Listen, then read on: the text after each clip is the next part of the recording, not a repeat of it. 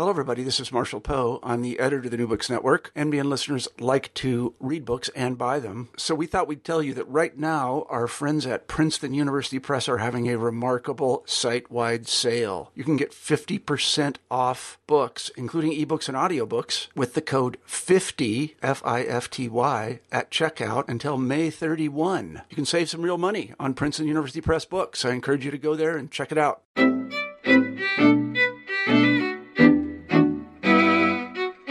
Welcome to New Books in Jewish Studies. This is your host, Bernice Heilbrunn, and I'm delighted to be able to share an interview with you today with author Karsten Schapkow. Professor Schapkow is at University of Oklahoma in Norman, usually. Today he's in Germany, and he's taken the time to podcast with us from there. His book is Role Model and Countermodel, The Golden Age of Iberian Jewry and German Jewish Culture During the Era of Emancipation, published in two thousand sixteen by Lexington Books. It's a fascinating transnational approach to German Jewry. Doctor Schapkow has some very, very interesting insights to share with us, and without further ado, I'll turn to our interview. Hello, welcome, Karsten, to New Books in Jewish Studies, and thank you for taking the time to talk with us today about the uh, New English translation of your book, Role Model and Countermodel, The Golden Age of Iberian Jewry and German Jewish Culture During the Era of Emancipation. Um, let, let's start by uh, perhaps you can tell us a little bit about yourself and how you came to write this book. Yes, sure. Uh, first of all, thank you very much for giving me a chance to talk about my book. So um, many years ago, while working on my master's thesis about the German Jewish author Ernst Toller, uh, I came across Toller's autobiography, which opened with a reference to Toller's supposedly Sephardic origin when describing the wealth of his Sephardic ancestors during the eighteenth century when living in the Polish province of Posen. This made me curious. Why would an assimilated German Jew like Toller, who was well known as an independent socialist, make reference to his Sephardic descent? Now my interest was sparked. Subsequently, I wrote a dissertation on the perception of Baruch de Spinoza, another famous Sephardic Jew, in German Jewish culture. And uh, in Spinoza's case, it was um, namely his Sephardic descent that made him appealing for his Jewish but also non-Jewish readers, which made him into the first modern Jew, as uh, Yuval called it. And when I finished my monograph on Spinoza, I decided now would be the right time really to look into the, I mean, complete picture, to an- analyze how Uh, German Jews perceived Sephardic Jewry, mainly in Spain, during the nineteenth century, so during the era of emancipation of German Jewry. And that's basically uh, what is discussed in my book, Role Model and Countermodel.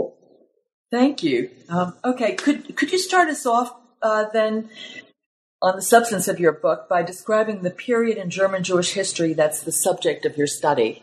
Mm-hmm.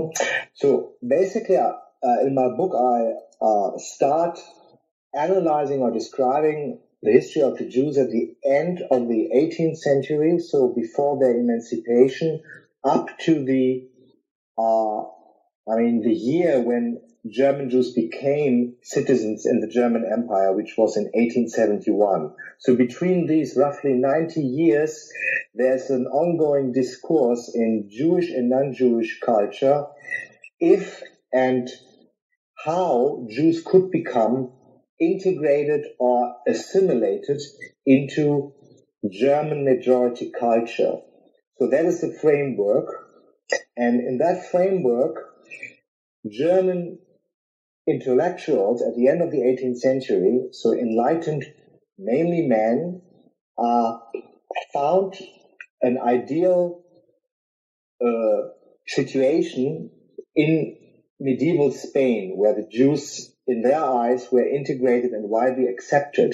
And they picked on these examples, mainly uh, highly esteemed Sephardic uh, philosophers, uh, philosophers such as Maimonides, to make sure it had been possible for Jews in the past to be integrated in a non-Jewish majority culture and also remain Jewish. So that is very important for the first generation of uh, enlightened Jews in Germany at the end of the eighteenth century. And they basically focused on these individual characters like Maimonides, uh, Yehuda Halevi, and also Menasseh ben Israel, I mean, who lived uh, in the Netherlands later.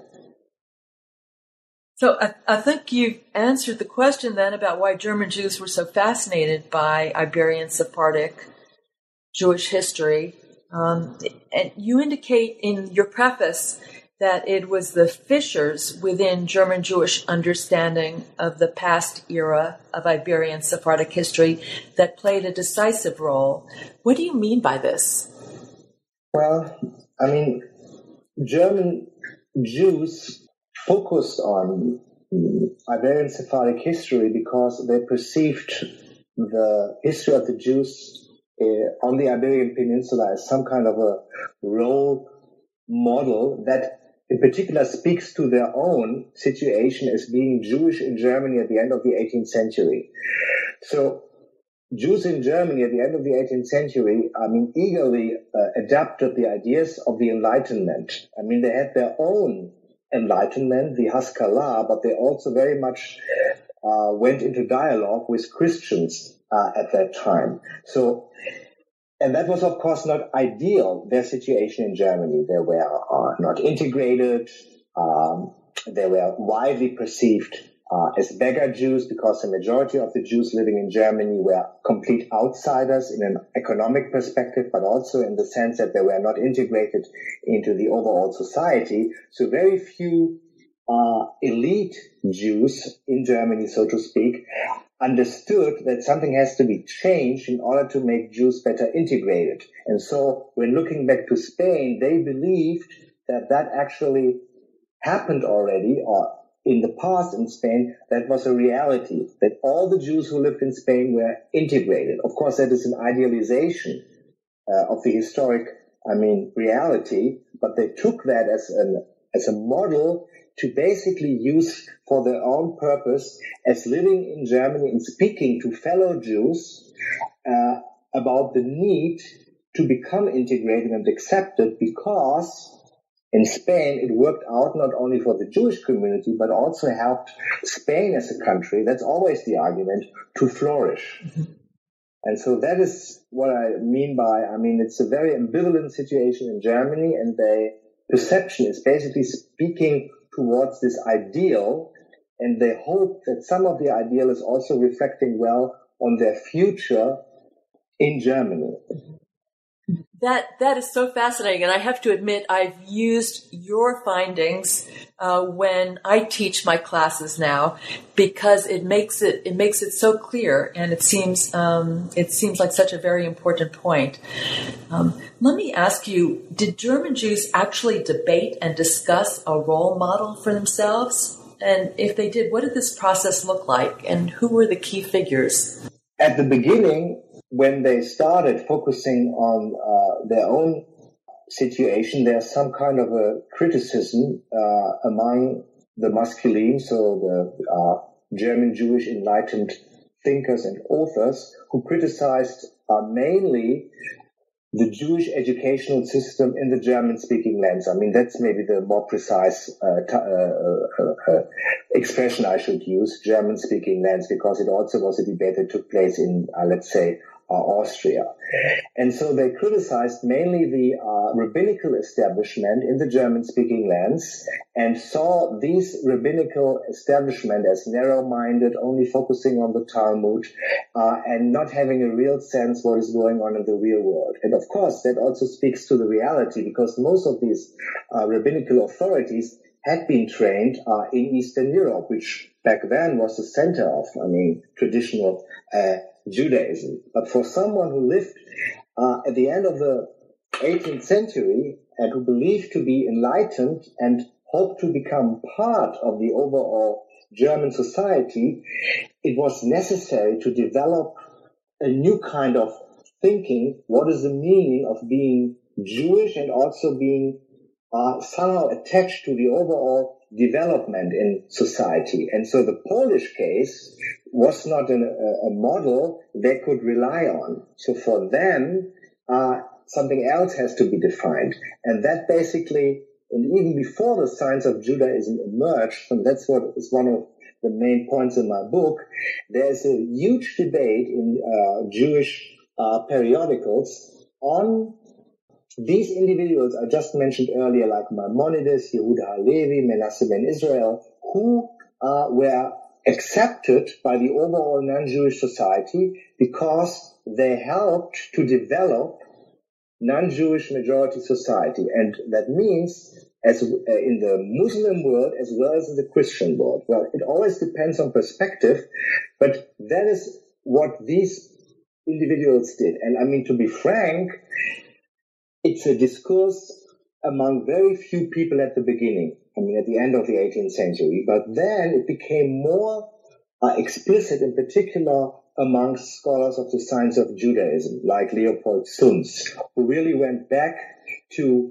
uh, the sources, so to speak, identified the sources and came across uh, findings where the actual, I mean, where actually uh, Sephardic Jews participated in the overall society in Spain, Muslim Spain, Christian Spain, and he compiled these findings.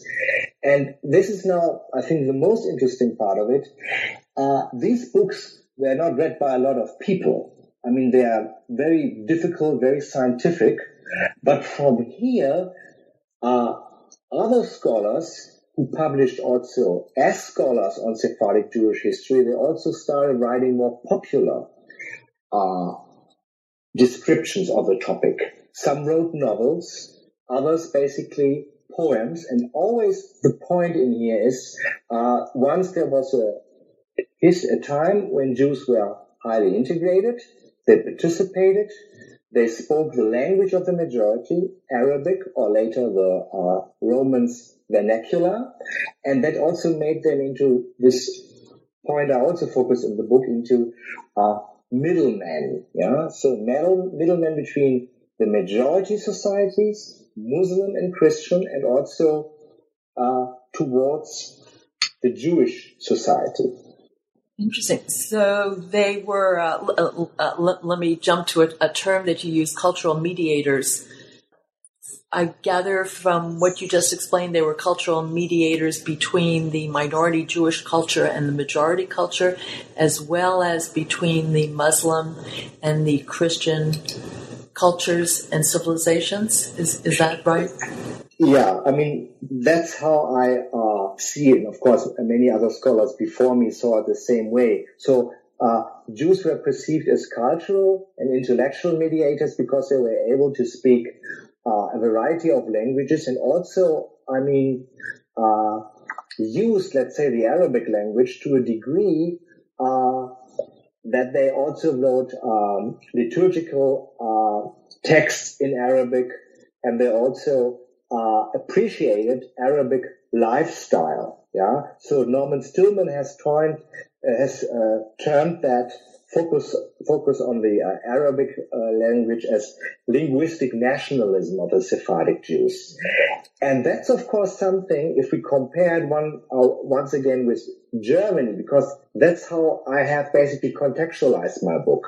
I do not just analyze the Sephardic history on the Iberian Peninsula, but I see it basically as a mirror to the situation of the Jews in Germany, not only during the era when these Jews in Germany wrote about medieval Spain, but also in comparison to uh, uh, medieval Jewish life in Ashkenaz, so in the German-speaking lands. Because here, clearly, we do not, we, we clearly can say that the Jews who lived in the Middle Ages in the German-speaking lands did not speak Latin as they did by comparison. They, uh, they spoke Arabic in um, in Muslim Spain. Of course, we cannot compare Latin, which is mainly a scholarly language spoken by very few people, mainly those of the clergy. Not com- we cannot compare it with Arabic, which was an overall, I mean, cultural language. But here is really the reality that for the Jews who lived on the Iberian Peninsula in the eyes of those who wrote about them in the nineteenth century. That's an indication for perfect integration.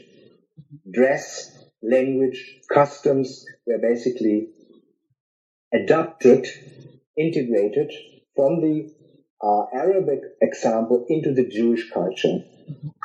And uh, that's one example. But we also find, of course, Jews as mediators in terms of uh, something which I think is different uh, to Ashkenaz, because in Ashkenaz there are also, uh, you know, the eighteenth century court Jews, very few Jews who had a chance to interact with rulers in the Christian world.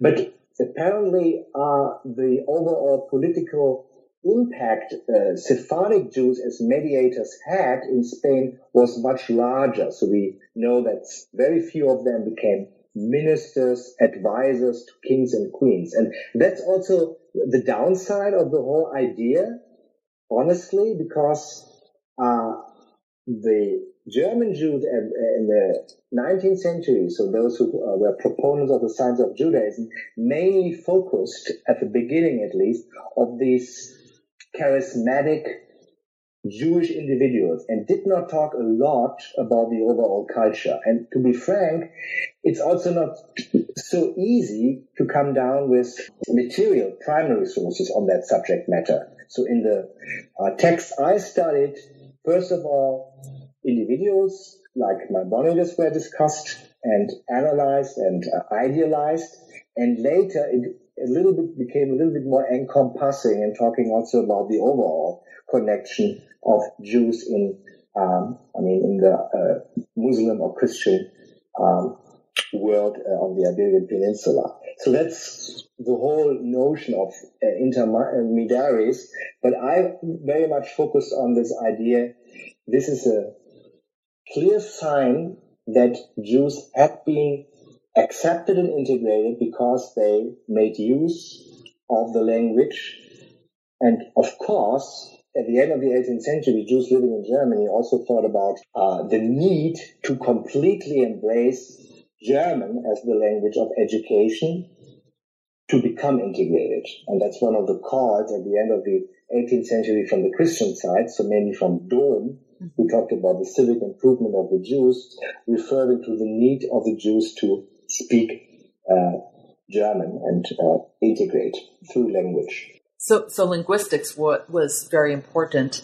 Uh, and yet uh, the German Jews are looking at a period uh, that saw great assimilation, catastrophe, and even loss mm. when they're mm. looking at the Iberian Peninsula. Yeah. I, I wonder if you might want to address that.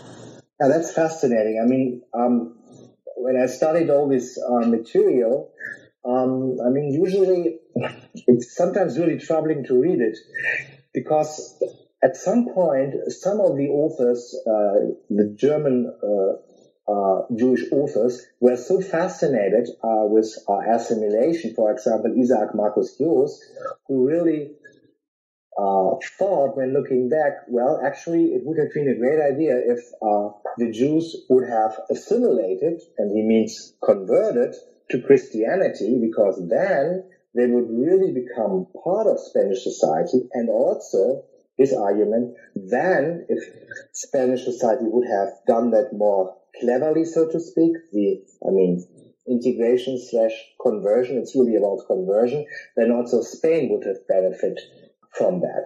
So this is a little bit troubling if you read that, this whole, uh, I mean, appreciation of assimilation. But to be fair, there were others like Abraham Geiger, uh, who was also very much uh, interested in having Jews integrated, assimilated, but he is, of course, not talking about conversion to Christianity. So we have all kinds of voices in this spectrum in the nineteenth century. And when it comes to uh, expulsion or oppression, and to be frank, I mean, this golden age uh, did not last longer than uh, maybe one hundred fifty, two hundred years, from nine hundred up to maybe eleven fifty, eleven seventy on the Iberian Peninsula. And after that, also under Islam, there were many uh, groups who were very much interested in converting non-Muslims to Islam. So it's not any longer a golden age. But in the perception, uh, we basically see still the focus on it's possible to live together in a non-Jewish majority culture.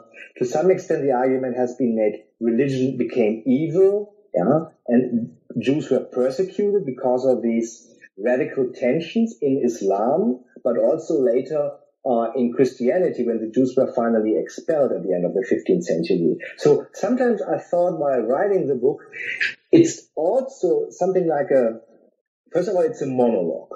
So I think German Jews really hoped to um, create an interest among non-Jews in Germany in the history of the Jews on the Iberian Peninsula, namely that Jews were integrated and they contributed to majority society, but very few non-Jews really went into that conversation, which is troubling. It's a kind of a monologue, really, yeah?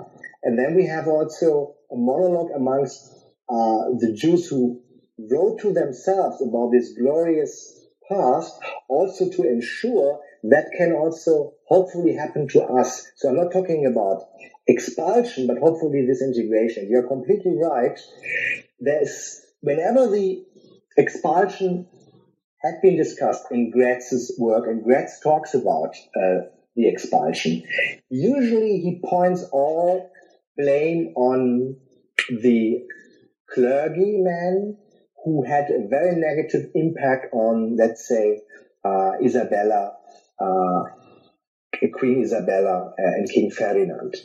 Uh, so the people, that's what I sense, are described in Graetz's work as decent. They were not anti-Jewish, but they were basically manipulated by religious fanatics. So it's also an argument that in an enlightened era or post-enlightened era, where Jews hope to live in in Germany, this will never come into being. So, yeah, it's a sign of being aware of religious hatred, but they really believed in the nineteenth century Germany, uh, this cannot happen. I mean, this will never happen. And also, um, I have not uh, discussed that in the English version. We are just uh, discussing in this uh, podcast interview, but in the German version, I have a chapter on Zionist uh, responses to that, and Zionists, of course, clearly criticized Sephardic Jews for being too much assimilated. Now, you uh, describe in the book that the Sephardic diaspora continued to model cultural mediation. Mm-hmm. I-, I think you were talking about uh, the Netherlands, Hamburg, and uh, the Ottoman Empire. Can you tell us a little about this? Mm-hmm, mm-hmm, yeah.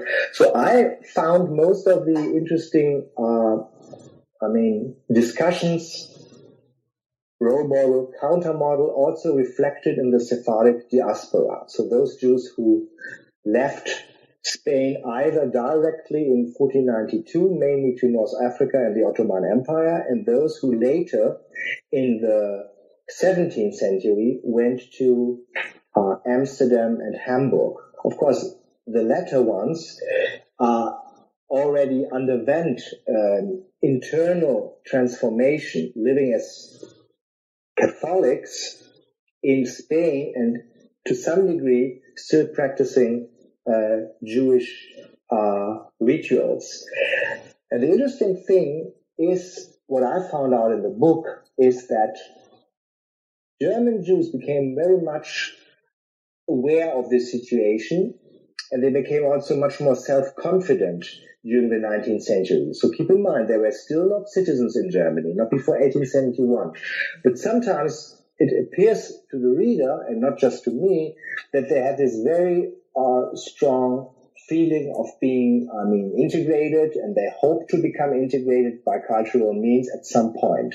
So Abraham Geiger, for example, uh, criticizes now contemporary Sephardic Jews who lived in Amsterdam Uh, for their, I mean, isolation. So he argues, I mean, usually one might think, I just uh, reference Geiger, that the Sephardic Jews living in diaspora would now be ideal uh, leaders to all Jews in Europe. But they didn't do anything to actively get involved in politics in the Netherlands. They just look back to the past without basically being, I mean, real active members, I mentioned that already, uh, of society. So he describes them negatively as Spanish hidalgos or lower noblemen who just sit around and uh, just, I mean, rot. They are not active anymore. So, and in Geiger's perception, as well as in other um, uh, individuals' view, the German Jews had replaced the Sephardic Jews to some degree while living in Germany. And I think the interesting point is that we also have this famous episode when uh, one of the most eminent uh, German Jews, Ludwig Philippson, who was also the editor of the General Journal of Judaism, uh, who wrote a lot about Iberian Sephardic history in scholarly journals, but also on a more popular level, uh, really formulated the uh, idea, first of all, and then ultimately petitioned the Spanish government uh, to allow freedom of religion to be introduced again. And I said again in brackets because that didn't exist before that time. And what he meant by that is when freedom of religion is introduced again to Spain, then the Jews would be allowed to settle again in Spain. So he did petition the Spanish government, the Cortes. Uh, nothing came really out of that, not during his lifetime, so not in uh, eighteen fifty-four. But it gives you an idea that men like Philippson, who worked together with French uh, Jews, uh, uh, that there's a perception we Jews living in Germany are now in charge of making aware nations such as Spain that they have a chance to redo history and become also integrated in uh, in uh, in this, I mean, perception of um, being part of enlightened Europe. I mean, that's the argument. And also, uh, most Jews, I mean, the sources, they, they talk about, to some extent, about Jews and their situation in Germany, but it's mainly about the overall culture. Uh, if Spain would admit Jews again to Spain, that's Philippson's argument, and others followed him, then Spain's economy would uh, become better, and Spain would become, uh, uh, I mean, highly uh, accepted country again. So that is also, I think, for me, that was a very fascinating uh, finding. This, I mean, Um, self-confidence and basically writing to a foreign government, so to speak, and telling them what should be changed. Yes, it's quite fascinating. And he was perhaps one hundred, one hundred fifty years ahead of his time in doing so. Yeah, definitely. Yeah.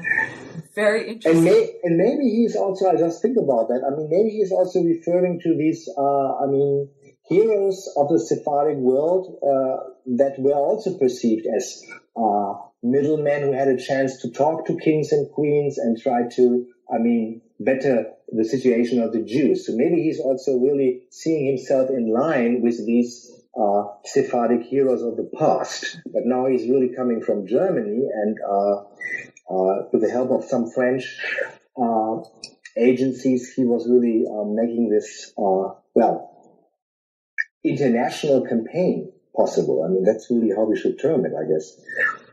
Yes, fascinating. At a time when the Jews in German lands themselves didn't have full citizenship rights, he's petitioning the Spanish parliament. It's quite amazing.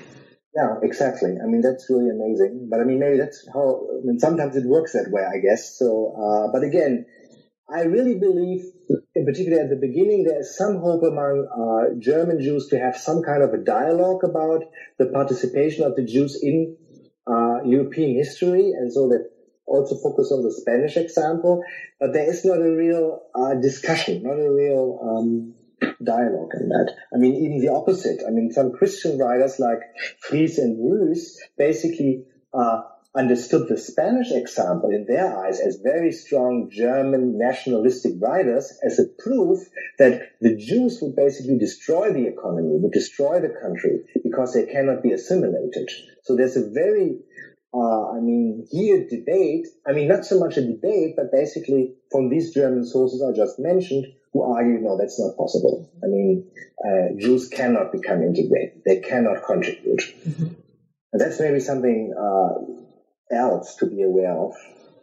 Um, in particular, during the Romantic era, um, the concept of a nation and becoming part of it, becoming integrated based on culture, is significantly changing. And so these wonderful words about integration and the idea of becoming integrated, it's really a small gap in history at the end of the eighteenth century when Dohm wrote his piece on the betterment of the Jews. And then after the French Revolution, all these Romantic authors, German authors, turned to the negative and became very much, I mean, hostile or indifferent towards Jews and the situation of the Jews in Germany. I mean, that is also something to be aware of, I think. Yes, it's very interesting. Um, you've, you've mentioned the monologue that... Yeah. Um, uh, perhaps sadly or tragically, was uh, in place instead of a dialogue. Um, and I think uh, you you begin the book w- with a reference to the Oranienburger Straße uh, synagogue, uh, the Neue Synagogue, and uh, perhaps the uh, distinct ways in uh, which uh, Jews and uh, perhaps Christians in Berlin responded to that. Uh, which um, seems perhaps to encapsulate some of what you've just shared with us, where Jews perhaps look to the uh, the, the Moorish aspects of the the synagogue architecture as a yeah. an exemplar. And, and I should let you explain it instead of my doing it. Uh, why don't you share that for our listeners? No, exactly. I mean, when the uh, new synagogue at Berlin, uh, Oranienburger Straße, was, um, I mean, built. Uh, I mean, up to this day, uh, it's clearly uh, a, a monument that is uh, directly reflecting this uh, Moorish uh, influence. And um, it was, I mean, a sign for Jews living in Germany, first of all, that they proudly perceive themselves, I mean, as Jews living in uh, Germany, but they choose, I mean, uh, a style, uh, architectural style for their synagogue that, of course, is, I mean, very much different from, I mean, let's say the Gothic style that existed uh, before that among uh, synagogues being built uh, in Germany. And we find, I mean, these synagogues even uh, in, in the United States. So there's some kind of a, a universal interest in the Sephardic role model also when pointing on the um, uh, on the uh, synagogue. So I didn't touch too much uh, on the synagogue. I mean, John Ephraim, in his recent book, focused on synagogues much more than I do. I was more interested in the political debate on what basically emerged as an intellectual uh, idea and became a much more powerful, I mean, discussion in terms of what is a good, valid integration and what should be uh, uh, avoided.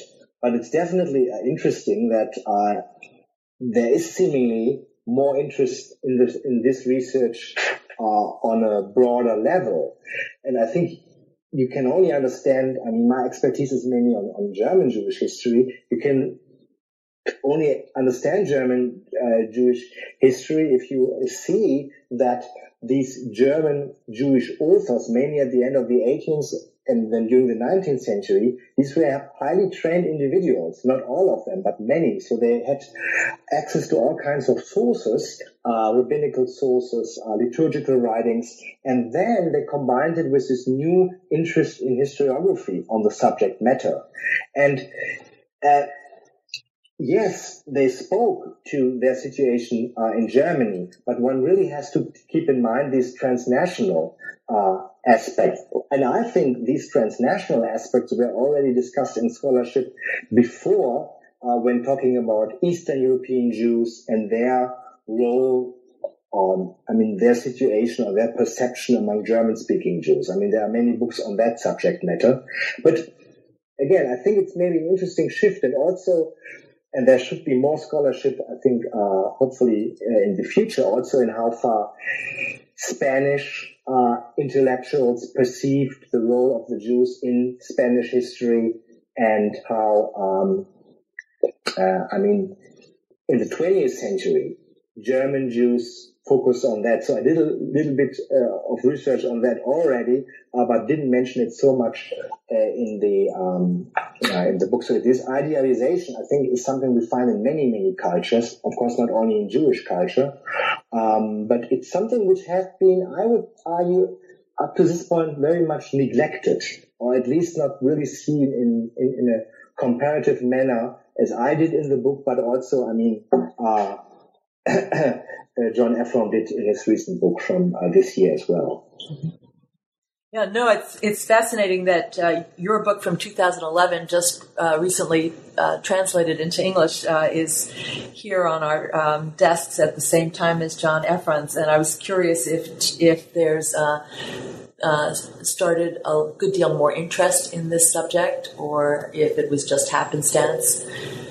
Yeah, I mean, for me, as I mentioned in the earlier statement, I mean, I had this one sentence in Ernst Toller's autobiography, a socialist, a lefty, uh, who had no connection to Judaism whatsoever. So there's this, this one sentence in his autobiography.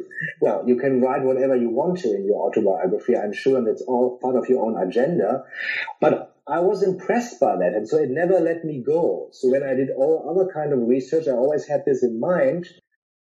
That is something I found very much appealing. And I also was a little bit, well, maybe frustrated. I'm not sure this is the right term, but there are very few very good uh, articles on the subject matter. So Iberian Sephardic history, perception among German uh, Jews in the late eighteenth and nineteenth century. But I thought it would be really important to look into all these different kind of material to come up with some kind of a comparative conclusion to find out why did they really look into that. And I mean, there are many differences, talking about assimilation, integration, and later Zionists clearly spoke uh, against assimilation, and Nordau and others clearly pointed on this, what they perceived as a wrong history. Jews didn't know anything about what is the meaning of being Jewish. They became Christians, they completely assimilated, and then they were, were kicked out. I mean, I summarize it uh, just that way. And that had a huge impact, I think, also then on Zionism,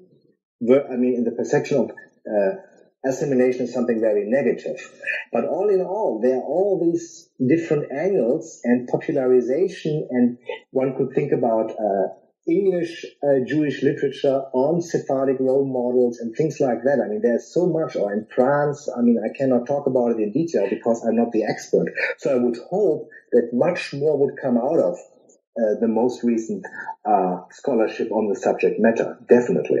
And let's, let's hope so. Uh, we, we have a lot of good material in front of us already, thanks to your work on this.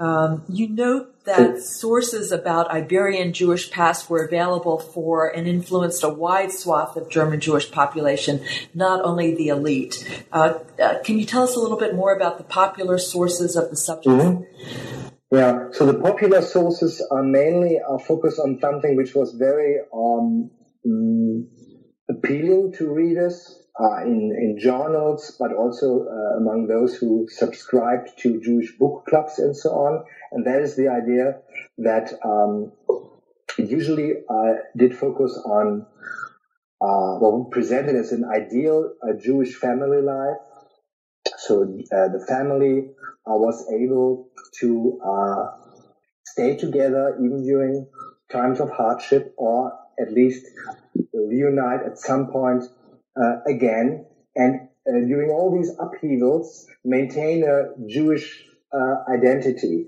So I think that's also, I think, very important, because family life, family values are very important during an era in Germany uh, when Jews were not citizens yet. So if you focus on your uh, internal life, or, dis- or read descriptions on uh, well-preserved Jewish family life, that is something you would find in your own household uh, in Germany, hopefully, at this time. So then there were very good selling points. There were uh, love stories uh, between uh, two individuals who came together, and there were very much also uh, ideas that had a very uh, large Um, I mean, appeal to an audience. They were less scholarly, uh, but always keeping the narrative mainly in mind. I mean, Jews lived during the Iberian Peninsula, what happened to them. And here I also found sometimes more uh, an emphasis on expulsion and what happened during the, these years of expulsion.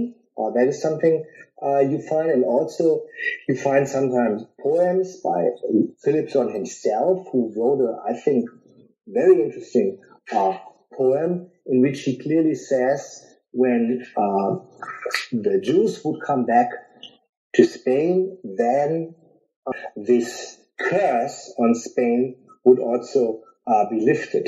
And with, with curse, he's basically referring uh, not on a rabbinical curse, because I didn't find anything which really sticks to a direct curse in that sense, but I might be wrong, but he more speaks on the fact that in Spain, uh, everything would flourish again if uh, the expulsion would be uh, revoked and everyone could settle there, and also without the pressure of the religion. So religion is also something, uh, it's always well taken if it's basically preserving family life from a Jewish perspective, but it's very negative when it's basically trying to interfere with your communal uh, sense. And so this made these uh, novels bestsellers. They were also in the romantic style, though these adventure novels.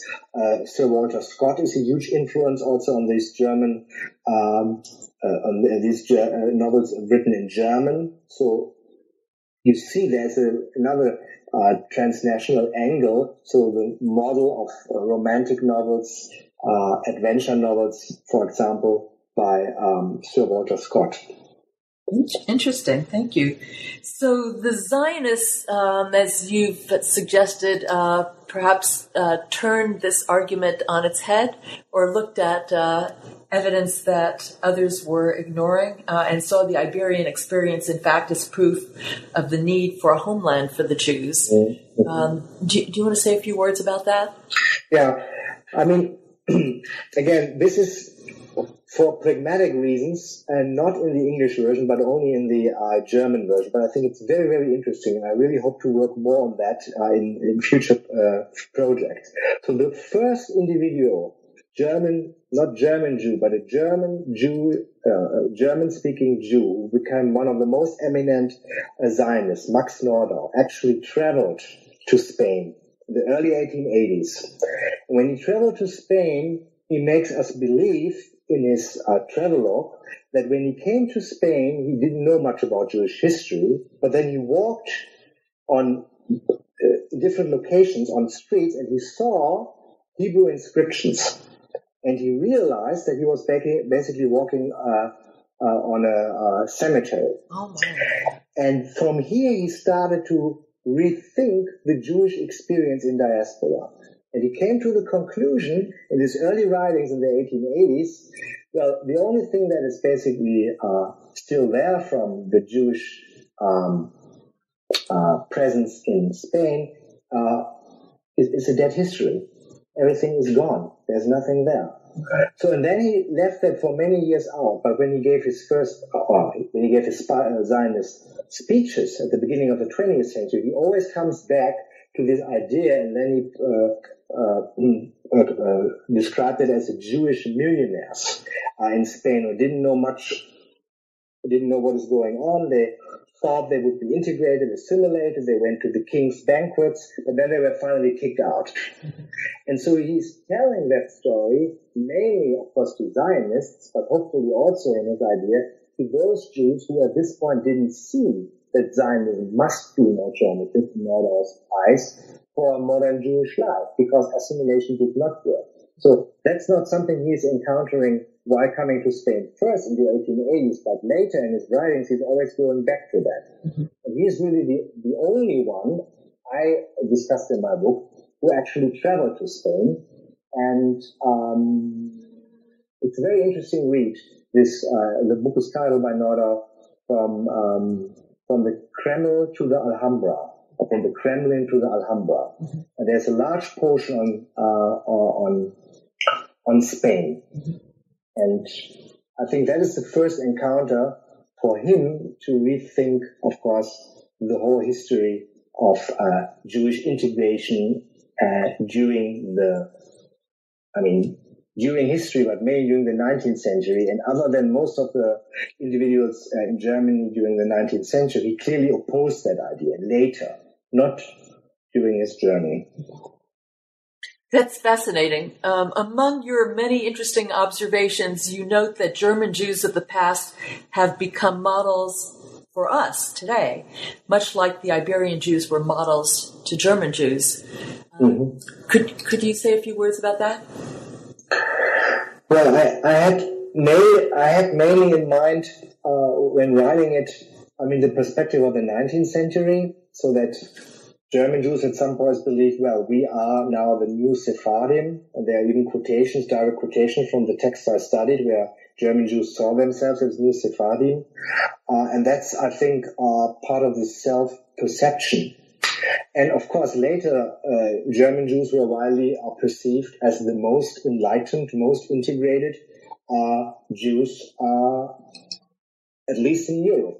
Mm-hmm. Yeah? And even when anti-Semitism became so powerful in Europe at the end of the nineteenth century, I mean, two countries come to mind, of course, France and Russia. Mm-hmm. Uh, there's anti-Semitism in Austria, but this anti-Semitism, I mean, it existed. I don't want to downplay it now, but it didn't have this violent association as uh, anti-Semitism in Russia with the pogroms.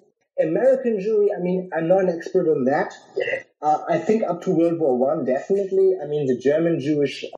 German Jews were perceived as a role model to some extent, but I think in, in the Americas it already changed uh, by then. And then also the German language with World War One is not any longer, uh, I mean, well, appreciated, so to speak, because of the uh, war.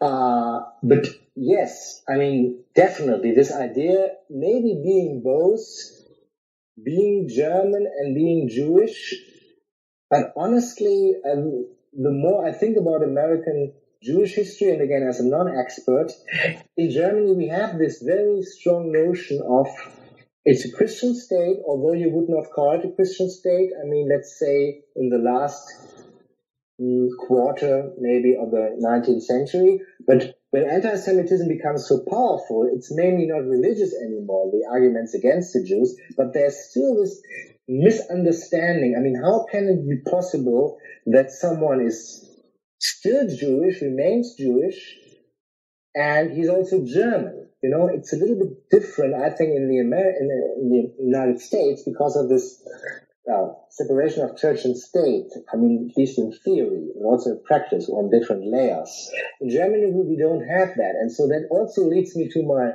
hopefully new project, which is, I mean, focusing on the question of loyalty in German Jewish culture. And I would like to understand how loyalty, I mean, being loyal to one country, my case study would be Germany, is described in German sources and German Jewish sources. So did Jews and Germans really talk about the same thing? Well, we might say, no, they did not, and that's true. But I really would like to do something like a close reading of the main debates again and also integrate new material on that, because it started early on as some kind of a misunderstanding. And when we go into debates today in Germany about immigration, and I don't want to be too general, but I think there are so many similarities that there is still this overall questioning in German culture. I mean, can it really be possible that someone becomes German? You know, he is a German, he speaks German, but he comes from a different place. So I still see many, many Uh, remarks, I mean, not only in the political uh, arena, but from all sides, that I think would make it very uh, important for me as a scholar to go back to the Enlightenment and then into the nineteenth century to think about the whole complex uh, question of loyalty and the question of loyalty in a culture. Well, that's fascinating, and I and I think, Karsten, you anticipated my uh, my closing question. We've taken a lot of your time, and I always like to finish uh, podcasts by talking about what you're working on. Uh, is is this exactly what you are working on now? Yeah, that's what I'm currently working on. That's uh, the main uh, thing. I would also be interested in doing something more on Zionist and Sephardic Jewry, mainly in the Ottoman Empire. Uh, but as far as I can tell right now, there is not a lot uh, of sources I uh, found uh, that speaks to that overall matter.